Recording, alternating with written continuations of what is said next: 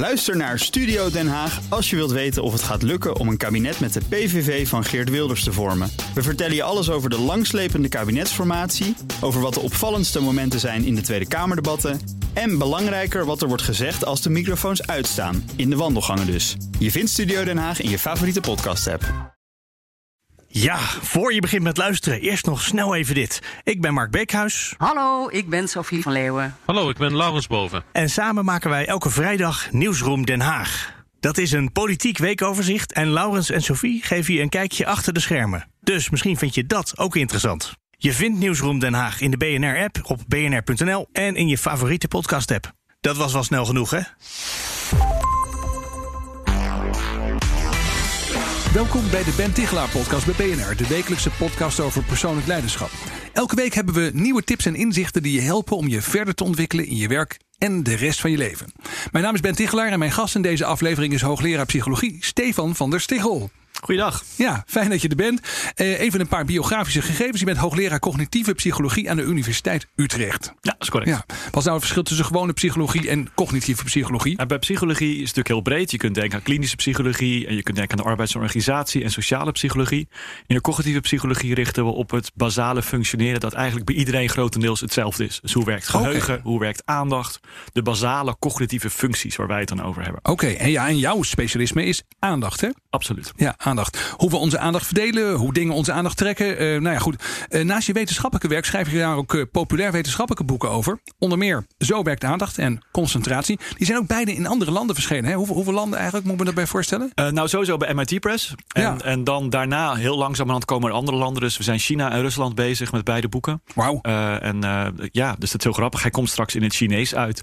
Dan kun je zelf absoluut niet controleren wat erin staat. Dat vind ik wel heel spannend. Maar ja. nou ja, dus inderdaad, hij, gaat, hij, hij doet het goed internationaal. Ontzettend leuk, ja. ja. En MIT Press, nou ja, prestigieuze universiteit, hè, ja. MIT. En als die het uitgeven, dan zijn er natuurlijk andere mensen in de wereld die zeggen... dat moeten we hebben, wat die van de Sigel allemaal uh, schrijft. Dat is leuk om te merken, ja. ja. geweldig. En binnenkort verschijnt dan je nieuwe boek Grip op je aandacht. Ja. En dat zijn uh, hele praktische tips. En daar gaan we vandaag ook over hebben, denk ja, ik. Nou, kom maar op. Ja, kom maar op. Goed. Um, eerste vraag die ik altijd heel belangrijk vind. Zeker aan mensen die onderzoek doen. Do you eat your own dog food? Wat heb je nou geleerd of ontdekt waarvan je zegt... kijk, dat ben ik zelf ook gaan gebruiken?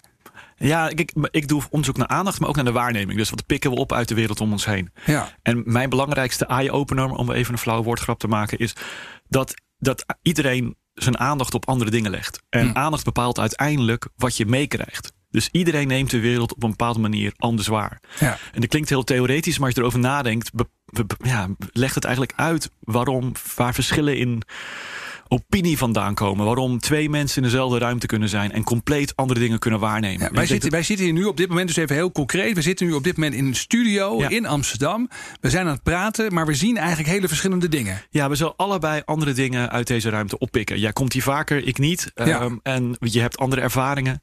En als je informatie aan mensen wilt overbrengen, als dat nou als reclamemaker is of als docent, moet je heel erg goed realiseren dat jouw waarneming heel anders kan zijn dan de waarneming van een ander. En ik zie zo vaak dat dat mis gaat. Ja, dus het hele idee dat je je ook zomaar even in iemand anders kunt verplaatsen, dat is dan misschien ook wel een beetje. Uh, uh, ja, ja, niet overdreven. zomaar. Je hebt absoluut niet zomaar. Je zult Ja. echt heel veel van die persoon moeten weten. En dan nog kun je het nooit helemaal zeker weten. Maar om op een benadering te komen van hoe neemt die, diegene de, de wereld waar. Ik zat laatst in een taxi in Amerika en ik zat naast een taxichauffeur en ik probeerde een gesprek aan te knopen. En ik merkte dat wij zo ontzettend verschillend naar de wereld keken. Oké. Er was geen common ground. Waar, waar, ga- waar, waar, waar probeerde je over te praten? over, het ging over politiek. Over politiek, En ja. Dat hij- helpt, dat helpt dan niet met de Amerikaan. ja, Ja. Hij keek zo anders naar de wereld dan ik. En toen dacht Ja. ik, ja, dit, wat ik onderzoek naar de waarneming, dat generaliseert daardoor naar alles. Weet je, aandacht bepaalt wat je oppikt. En als Ja. aandacht laat beïnvloeden door fake news, misschien ik wel, hij wel, weet ik niet achteraf. Weet je, dan, dan Ja. heb je andere informatie. En op een gegeven moment is het gewoon de afstand te groot. En ik denk dat heel veel mensen dat, die met klanten werken, dat ook wel merken. Dus je zegt een belangrijk inzicht voor jou, ook uit je eigen werk, is dat geen twee mensen zien de wereld op dezelfde manier. Nee, we pikken Nee. allemaal andere dingen op. En, en, en dat bepaalt ook hoe je, ja, welk gedrag je vertoont. Ja, en dus maar ook wat als je informatie wilt overbrengen, dan moet je dus proberen iemands aandacht Precies. te grijpen. Precies, ja. En dat is dus ja, de last. Mensen zeggen wel eens: ja, kun je me nu vertellen hoe ik iemands aandacht grijp? Ja, was het allemaal maar zo makkelijk? Ja. Uiteindelijk is de sleutel sleutel toch. Probeer de ander heel goed te begrijpen. En natuurlijk dingen zoals marktonderzoek en doelgroeponderzoek. Ja. Neem dat heel serieus. En neem de mens niet op het laatste moment. Ik zie dat vaak in nieuwe gebouwen. Weet je, een architect weet natuurlijk precies waar bepaalde ruimtes zijn. Want hij Ja. heeft dat gebouw zelf ontworpen. En dan, komt een, dan, komen, dan gaat hij open en dan komen nieuwe mensen binnen. En dan weet ze de wc niet te vinden. Ja. Want die is dan goed verstopt. Ja. Dan, dan dachten nou worden de bordjes opgehangen. Want niemand kan er de weg meer En vinden. zo, zo verandert dat gebouw. eh, hè, dan wordt het ja, Ja. een stuk minder mooi dan, dan bedacht was. Maar nog even terug dan. Ja. Het zelf toepassen van dit soort kennis. Je geeft les aan studenten bijvoorbeeld. Aan Ja. de Universiteit Utrecht. Ehm, op wat voor manier maak je hier dan gebruik van? Van dit inzicht in bijvoorbeeld het lesgeven? Nou ja, kijk, ik- ik weet dat als ik iets uitleg, dat ik het voor de honderdste keer uitleg, maar die studenten het voor de allereerste keer horen. Ja. Dus ik probeer me altijd te realiseren. Wie zit er tegenover me? En, en wat is een achtergrondkennis? En ik moet niet ervan uitgaan, omdat ik het al heel goed weet, dat de ander het ook simpeler kan opvatten. En heel vaak Ja. hoor ik onder collega's van, nou ja, het lijkt of ze steeds minder weten. Dan denk ik, nee, volgens mij weet jij meer. Jij weet steeds meer. Ja, Ja. precies. En dat, Ja. maakt, en dat maakt die afstand groot. Dus ik probeer altijd terug te denken van hoe klein is deze afstand? En hoe maak ik de afstand zo klein mogelijk? Ik heb wel eens gehoord dat sommige mensen die, die zeggen dat, dat je, als je dan iets wilt overbrengen aan een ander, dus je wilt bijvoorbeeld lesgeven of je wilt een bepaald inzicht overdragen, bijvoorbeeld ook in een bedrijf naar collega's toe, dat je als het ware de, het gevoel van toen jij het, het voor de Ja. eerste keer ontdekte moet terughalen en misschien soms wel moet spelen hoe dat, hoe Ja. dat was. Ja. Nou ja, precies dat inderdaad. Ja. En, en ook elke keer weer je fascinatie overbrengen, zodat de ander ook jou kan begrijpen. Ja. Dus ik leg, heel, ik leg heel vaak uit dat om proberen op een manier uit te leggen, zodat de student ook snapt. Ik snap waarom deze man hier zijn leven aan wil Ja, besteden. ja, precies. Ja.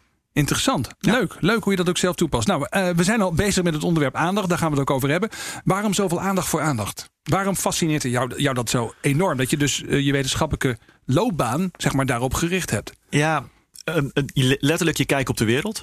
Ehm, en ook omdat het maar een hele beperkte resource is. We hebben maar een hele beperkte hoeveelheid aandacht tot onze beschikking. En dat betekent dat je aandacht goed moet besteden. Ja. Dat betekent dat er ook continu gehandeld wordt in je aandacht. Hè? Dat iedereen bezig is om proberen je aandacht te grijpen. Ja. Je kunt niet zomaar een bordje ophangen en ervan uitgaan dat mensen het wel zullen oppikken. Daar moet je dus de psychologie achter begrijpen. Ja.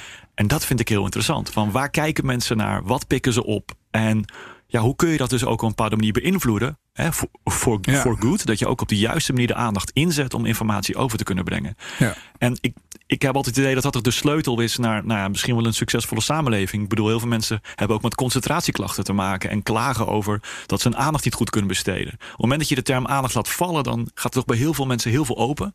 Ja. En pas een soort bewustwording van hoe aandacht werkt, is uiteindelijk ook een sleutel tot ja, succesvol leiderschap en eh, kennis kunnen overdragen. Want je moet je aandacht goed besteden. Uiteindelijk is aandacht wat, wat, je, wat je dagelijks besteedt.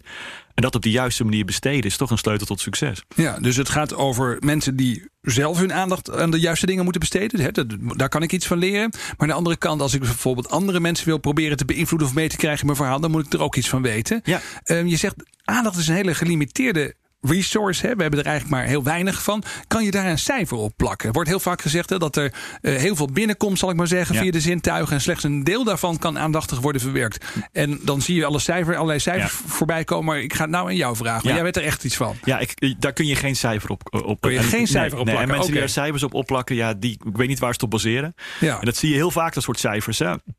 Eh, bijvoorbeeld de Pomodori-techniek, dat je dan 25 minuten lang die kookwekker moet zetten. Oh ja, ja. En dan ga, je erachter, dan ga je achterhalen waar die 25 minuten vandaan komt. En dan is dat gewoon verzonnen. Ehm, dat we een concentratiespannen zouden hebben, dan korter is dan die van een goudvis. Die is ook heel populair. die is ook nergens op gebaseerd. Weet je, Ja. iedereen. Iedereen ehm, is verschillend. En dat soort getallen, daar zal je nooit Ja. de samenleving als geheel eh, mee, kunnen, eh, mee kunnen kenmerken. We weten het niet. Als je ervan uitgaat dat je dagelijks gebombardeerd wordt met een enorme hoeveelheid informatie. Ja. Het is maar net waar je aandacht op richt. Als jij je aandacht op een boek richt. En je zit, je zit op Utrecht Centraal, dan negeer je dus heel erg veel. Alle Bijzonder, prikkels ja, om je heen. precies. Terwijl als je in een stil bos zit te lezen, dan, dan hoef je maar een stuk minder eh, te, te negeren. Dus het is heel erg afhankelijk van de situatie. Maar het is absoluut beperkt. En ja, je, je beperking is hoe lang je wakker blijft. Dat is je tijd. Ja. Maar hoe je, eh, hoeveel je negeert dan in die tijd, is heel afhankelijk van de situatie. Ja, maar het is wel een mooi voorbeeld dat je dus geeft. Sowieso geldt dus dat je altijd een hele hoop negeert. Ja. En je negeert waarschijnlijk in de meeste gevallen veel meer dan waar je je aandacht aan besteedt. Zeker, en dat moet ook wel. Kijk, als je, wij zitten nu in Amsterdam, als je naar buiten kijkt, er zijn zoveel prikkels. Ja. Maar ook als je in de supermarkt nu aan loopt en je, hebt, je luistert deze podcast daar, er zijn, realiseer je even hoeveel prikkels er op dit moment om je heen zijn. Als je alles dat zou moeten verwerken, als je van elk prijskaartje weet hoeveel het kost, als je van elk ver- verpakking weet wat de ingrediënten daarvan zijn, dan zou je hoofd exploderen. Ja. Dus het brein heeft een hele efficiënte manier om alleen maar te verwerken wat voor jou belangrijk is op dat moment. Ja. En dat kan dus ook bijvoorbeeld abrupt verschijnende informatie zijn. Dus je zit in de auto, ineens rent er iemand over. Dat grijpt hopelijk eh, automatisch de aandacht. Dus je hebt, Ja. ook, je hebt gelukkig wel een systeem wat de wereld in de gaten houdt. En op het moment dat de aandacht echt nodig is, dan wordt de aandacht automatisch gegrepen. Maar dan Maar dat zijn dus ook die. Ja. notificaties. En dat zijn dus ook dit e-mailberichtje Ja, wat precies, ja. Maak van hetzelfde principe gebruik. Dat zijn de reflexen die automatisch gaan inbreken. Ja, en, en de mensen die daar zeg maar op ontwerpen, die zijn er natuurlijk in getraind. Die weten heel goed wat daarin we- werkt en wat er niet in werkt. Ja. Nog even één stapje terug even. Eh, er komt dus ontzettend veel op je af.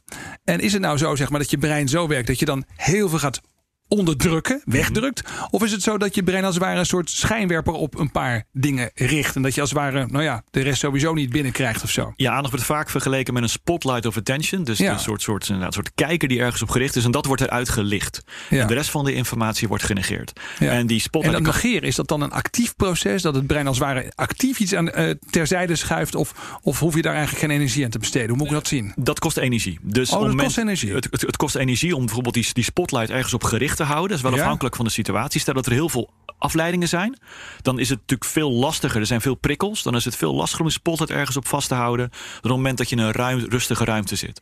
Dus in een drukke ruimte, bijvoorbeeld de kantoortuin, zal het moeilijker zijn om die spotlight langere tijd op iets te richten. Ja. Omdat je de hele tijd kleine prikkeltjes aan het onderdrukken bent. Oké. En dat kost mentale energie.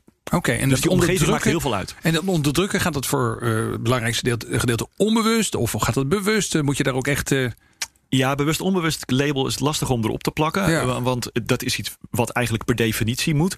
Als je ergens je aandacht op richt, betekent het per definitie dat je de rest moet onderdrukken. precies. En de mate waarin dat gaat wordt bepaald door ja, de sterkte van hetgeen je, dat, je moet, dat je moet onderdrukken. Het richten van de aandacht kan natuurlijk automatisch en bewust zijn. Ja. Heel veel mensen richten nu bewust hun aandacht op deze auditieve stroom.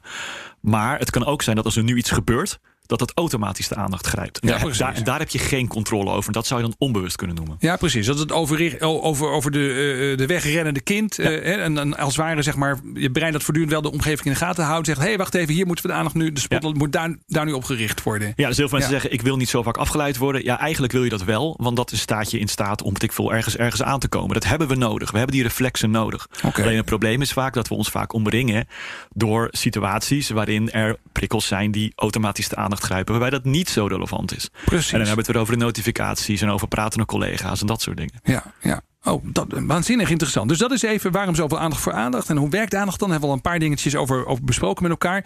En dan zeg je eigenlijk ook, er zijn best een hele hoop dingen die niet relevant zijn. Waar je aandacht toch naar uitgaat. En dat is omdat er dus gebruik wordt gemaakt van die reflex. Die normaliter heel productief is voor Ja. ons. Maar in dit geval wordt er eh, gebruik van gemaakt. Bijvoorbeeld door ontwikkelaars van apps. eh, reclamemakers. eh, mensen die je proberen te beïnvloeden. Soms ook gewoon omdat ze daar zelf beter van worden. Ja. En ja, dat kun je niet onderscheiden. Ik bedoel, je weet niet of die prikkel die nu ineens opkomt, of dat een overstekend kind is, of dat dat een notificatie van je e-mail is. Ik bedoel, Ja. daar heb je aandacht voor nodig, maar die aandacht wordt automatisch gegrepen. Dus je kan dat niet uit of aanzetten. Dat staat altijd aan. Ja. En, situatie, en wat je moet doen is situatie zo inrichten, in, in een ideale wereld, dat je alleen laat afleiden door dingen die relevant zijn. Die afleidingen die gaan er zijn. Ja, ja. Nou, ben ik wel even benieuwd. Gaan we even terug naar je eigen situatie. Ja. Als je dan hier eh, echt goed over nadenkt, je weet hoe het werkt. Wat zijn dan manieren om te zorgen, bijvoorbeeld, hè, hoe zorgt Stefan van der Stichel dat hij zijn werk afkrijgt? Ja, Stefan Stichel zorgt dat hij zijn werk afkrijgt door zich periodes af te sluiten. En door ervoor Ja. te zorgen dat hij dan niet bereikbaar is. En dat in ieder geval zijn omgeving wel weet dat hij op een bepaalde manier bereikbaar is, maar de rest eigenlijk niet. Dus ik communiceer mijn onbereikbaarheid. Ik let heel erg op mijn notificaties. En ik gebruik bijzonder Wat bedoel je? Ik let heel erg op mijn notificatie. Nou ja, je hebt er heel veel uitgezet. Ik heb heel veel uitgezet. En ik, en ik zit amper op sociale media. En, en dat zeggen mensen, ja, dat is toch onhandig wat je boeken te verkopen. En ik, nou ja, weet je, LinkedIn, sorry, eh, ik doe er niet aan mee. Twitter, sorry, ik doe er niet aan mee. Ja, Ehm, en ja, ik heb mijn website, mensen kunnen me bereiken. En ik, misschien mis ik iets, Ja. maar ik weet niet of het waard is. grappig. Ja, er zitten natuurlijk verschillende kanten aan aandachtmanagement. Een Ja. van de dingen is dat je zorgt dat je je eigen aandacht, die schaarse resource, kunt gebruiken voor dingen die je relevant vindt. Wetenschappelijk onderzoek, nieuwe boeken schrijven wellicht ook. Af en toe een podcast eh, eh, Ja. daar toch te gast zijn. Heel fijn, dankjewel.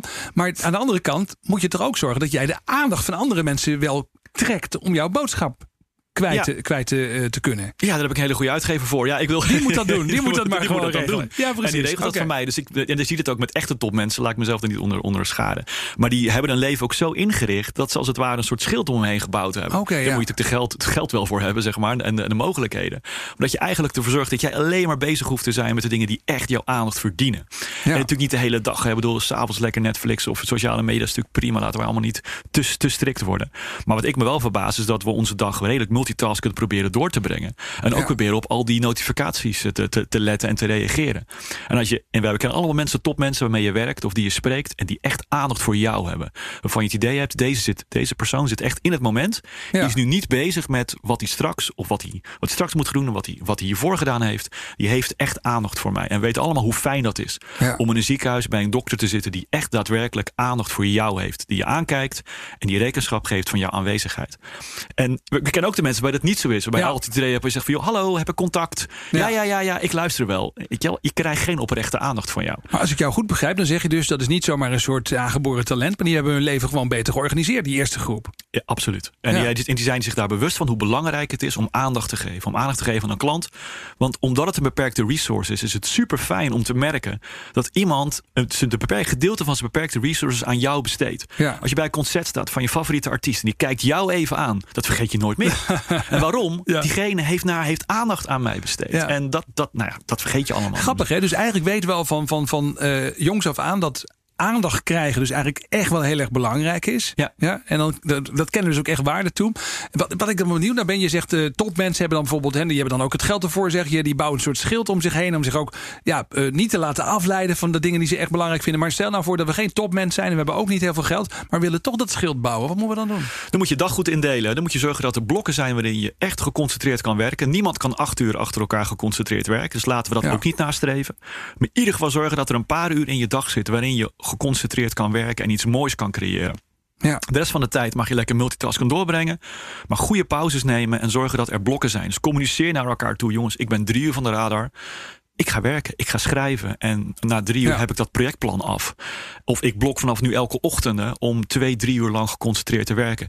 Ik wil de luisteraars vragen: hoeveel mensen hebben dat nou daadwerkelijk in hun dagelijks leven? Ja. Zich Ja. twee, drie uur lang achter elkaar geconcentreerd kunnen werken zonder afleiding. En dan klinkt het eigenlijk gek, want je werkt misschien acht tot tien uur, weet ik veel wat. En dan zijn er maar twee of drie uur daarvan geconcentreerd. Maar Ja. zelfs dat redden al heel veel mensen niet. Nee, nee, nee, voortdurend toch onderbroken worden door collega's. We hadden het net al even over kantoortuinen. Ben je dus ook niet zo'n hele grote fan van, nee, begrijp nee, ik? nee daar, kan je, daar kan je beter mee stoppen. Ja. Oké, ja. Ja. Ja, behalve als het heel belangrijk is dat je de hele tijd eh, signalen van, van buiten krijgt en dat je daar moet kunnen reageren. ja, maar Ik, ik kijk even hier naar buiten. Hè. We zitten hier op een, eh, vlakbij een eh, grote krantenredactie. Eh, de, de podcaststudio die is eh, eigenlijk tegen de redactie van het Financiële Dagblad zit die aan. En dan lopen al die mensen door elkaar. En die, die moeten de hele dagen moeten nieuwtjes, nieuwtjes, nieuwtjes, nieuws uitwisselen met elkaar. ja, nee, ik, vind het knap, ik vind het knap dat er elke dag een krant is als je kijkt hoe dat Oké, jij is zegt dat is eigenlijk niet zo praktisch Nee, dat is doen. niet zo praktisch. Nee, nee. Oké. Want ik, kijk, het is altijd goed om voor, voor, voor teamgevoel om bij elkaar te zitten en om mensen te spreken en voor creatieve processen.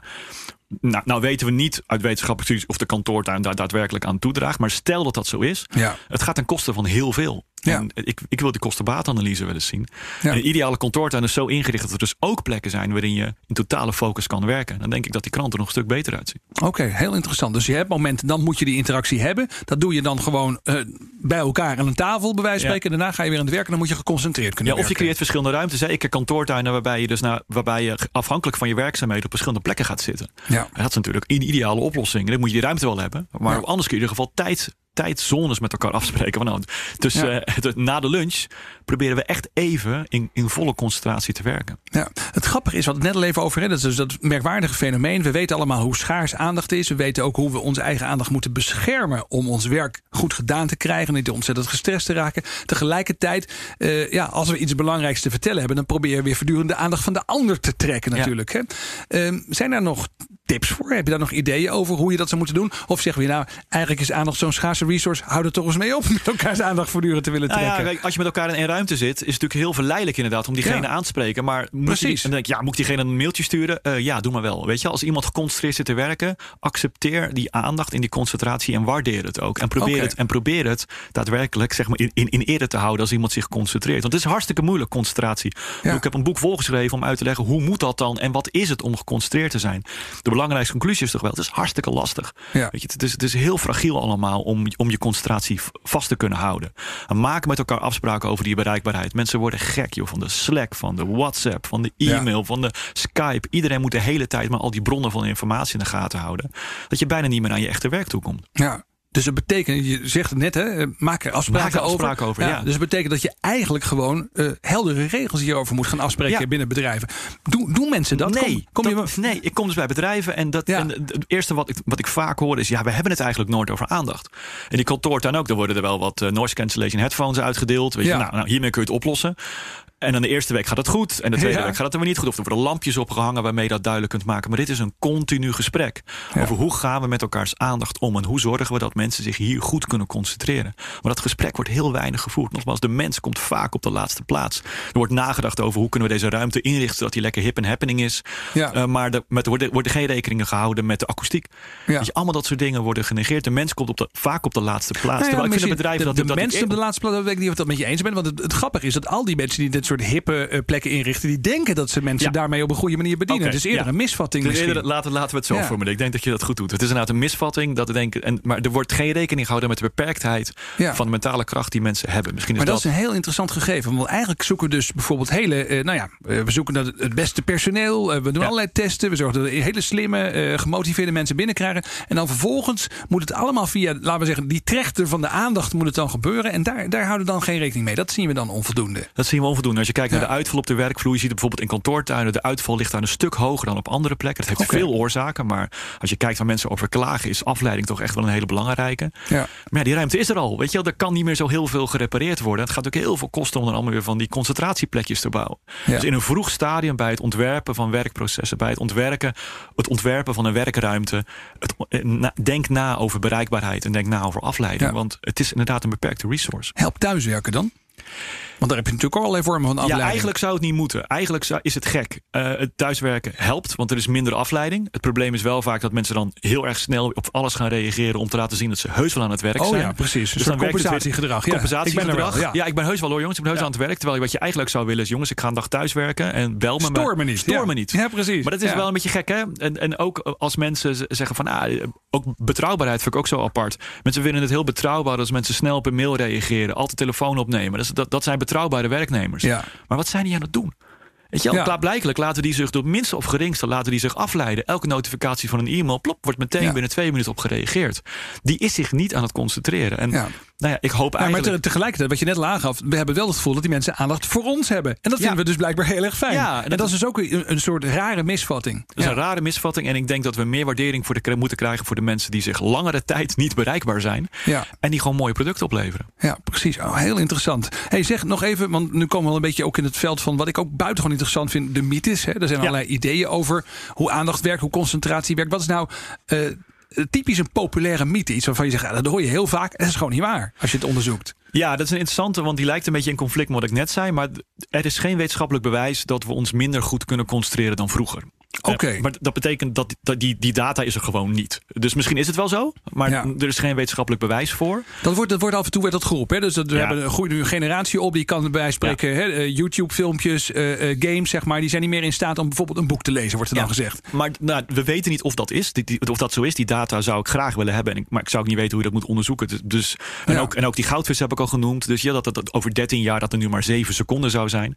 En ik vind het ergens hoopvol. Dat laatste cijfer, eens even. Wat bedoel je daarmee? 13 Oh, de, jaar? Eh, in er is een, en er is een grafiek en die staat zelfs op de Wikipedia-pagina van Attention Span. oh ja. Dat we in 13 jaar tijd, dus 2000 2013, nu een concentratiespannen zouden hebben dan korter is dan die van een goudvis. namelijk korter dan 8 seconden. ja. Dat is heel populair. En als je die, als je die, die voor een zaal vertelt, denkt iedereen ja, natuurlijk, een soort sign of the times. Maar de- die data, dat is, komt van Microsoft Canada. Ja, laten we die serieus nemen qua wetenschap. Ik bedoel, dat is Ja. nergens op gebaseerd. Ja. Er wordt heel veel geroepen. Maar als je kijkt naar wat de data er beschikbaar is, weten we er eigenlijk heel weinig van. En als je nadenkt over hoe evolutie werkt.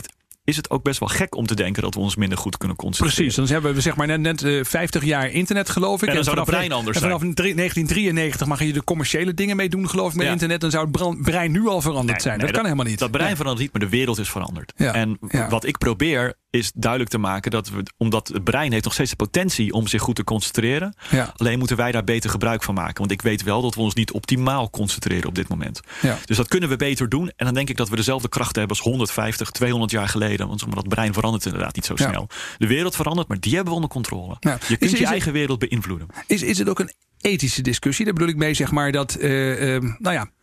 Je probeert je kinderen op te voeden. Ja. Aan de ene kant zeg maar zeggen we, joh, eh, pas op, eh, stop niet te veel tijd in social media. Of, of nou ja, wat je ze ook probeert te leren. En aan de andere kant heb je dan bijvoorbeeld in Silicon Valley heb je hele groepen gedragsdeskundigen die exact weten. En die, houden, die lezen jouw wetenschappelijke publicaties wel. En die zeggen, hé, hey, dat is interessant. Zo werkt aandacht. Zo gaan we dat gebruiken. En die proberen als het ware precies tegen jou in te werken. Ja, en ik probeer die kracht aan onze kant van de samenleving zo maar even zo, Ja. zo sterk mogelijk te maken. En ik ben er echt van overtuigd als je weet hoe aandacht en concentratie werkt, Ja. dat je dat dus er tegenover kunt zetten. En Dat, je je met- beter kunt verdedigen dat je- tegen ja. al die vormen van beïnvloeding. Want we kunnen allemaal wel die mensen de schuld geven die mooie producten maken. Maar eh, uiteindelijk hebben we een eigen verantwoordelijkheid. En ik denk dat het een stuk betere strategie is om de mensen gewoon krachtiger te maken. En op jonge leeftijd mensen al te vertellen hoe je met Ja. dit soort zaken om moet gaan. Nuttig, dankjewel. Zeg, eh, we gaan eh, naar de laatste vragen alweer. Eén vraag eh, ja, komt uit een envelop. Ja. Als je het nummer wilt noemen van 1 tot en met 15, dan pak ik de envelop die erbij Ja. hoort. En dan kijken welke vraag erin zit. Dan noem ik nummer 12. Nummer Ik weet 12. niet waarom. maar- Ja, dat is een mooi cijfer, nummer 12. Oh, dit is ook een mooie vraag. Waar heb je de afgelopen tijd hardop om moeten lachen? Ehm, n- eh, eh, nou, dan we gaan dan toch weer even eh, eh, ehm, terug, terug op de, op de kantoortuinen. Ehm, we, ik heb een beetje een, een, een goede relatie met Japke D. Bouwman van de NRC. Dus, Ja. eh, dus zij schrijft daar vaak stukken over. Ja. En, eh, ook een verklaard tegenstander van de ja, kantoortuin. dus we, we, zijn een beetje, we zijn een beetje samen een teampje, zullen we maar zeggen. En eh, het, we hebben een uitzending gehad van de Monitor eh, Ja. over, over, de, over, de, over de kantoortuin. En we hebben samen de reacties op Twitter doorgenomen. Dat was erg grappig. Zij leest mij dan de tweets voor, want ik weet niet hoe dat moet. En eh, eh, het is zo grappig, want het is iedereen. Het is gewoon een leuke discussie, omdat iedereen het met je eens is. Ja. Het is van die dingen, het is een soort no-brainer bijna. Maar het is wel grappig dat er toch altijd mensen zijn die zich daar dan toch tegen. Ja, bij mijn kantoortuin werkt het wel. En dan denk ik, ja, tuurlijk, niet elke kantoortuin is fout. Weet je, dit, Ja, dit gaat ja. over gemiddeldes. Ehm, maar het is erg leuk om vooral de, de nou ja, leuk, maar bijna ja, toch wel echt Sommige mensen worden echt boos om sommige bevindingen. En- boos en dat is wel en- vaak heel grappig dan. Ja. Ja, en je hebt echt je hebt iets te pakken, weet je. En het is voor mensen zo dagelijkse praktijk om in die kantoortuin te zitten. En de verhalen zijn schrijnend, maar soms erg grappig opgeschreven. Ja, ja. Eh, tot slot, jouw mediatip. Als we nou meer willen weten over dit soort onderwerpen, is er iets waarvan je zegt, joh, dat moet je eens kijken. Of dat eh, eh, moet je eens lezen, dat boek. Behalve nou, jouw boeken ja, natuurlijk. Dat, dat is wel heel ja. flauw, daar wil ik mee beginnen, maar dankjewel. Nee, Ja. ik, eh, wat een heel goed boek vind ik, is The Attention Merchants van WU. Ik weet niet of ik het uitspreek, maar WU. Ja. En, The Attention Merchants. Ja. ja. handelaars in aandacht. Ja. Ja. en dat boek legt precies uit waar het ooit begonnen is. Die handelen onze aandacht. Oké, interessant. En eh, neemt allerlei ontwikkelingen door. Bijvoorbeeld opkomst van de kranten, de opkomst van de radio. Hoe we in vrij korte tijd eigenlijk terecht zijn gekomen in een situatie eh, waarbij er in onze aandacht gehandeld wordt. En dan laat zien Ja. welke mechanismes erachter zitten. En eh, wa- waarbij ik altijd meer de psychologische te- eh, kant laat zien, laat hij de mooi. Het, het is een hele mooie aanvulling, want hij laat echt zien: oké, hoe werkt dat dan in de dagelijkse praktijk? Ja, ja, en hoe is dat zo? Hoe, Hoe is het ooit Hoe is ontstaan? het, hoe is het zover Ja. gekomen? Hoe zijn we hier terecht gekomen? Want dit is een vrij nieuwe ontwikkeling. Ja, heel erg interessant. Zeg, heel erg bedankt, Steven van der Stegel, voor het delen van je kennis en inzichten met ons. Graag gedaan. Ja, dit was de Ben Tichelaar podcast bij BNR. Met als gast deze keer Stefan van der Stichel. Vond je dit interessant? Check dan ook mijn andere podcasts via BNR of je favoriete podcast app. Ook Bas van Werven vind je in de BNR-app. Ja, je kunt live naar mij en Iwan luisteren tijdens de ochtendspits. Je krijgt een melding van Breaking News. En niet alleen onze podcast Ochtendnieuws, maar alle BNR-podcasts vind je in de app. Download nu de gratis BNR-app en blijf scherp.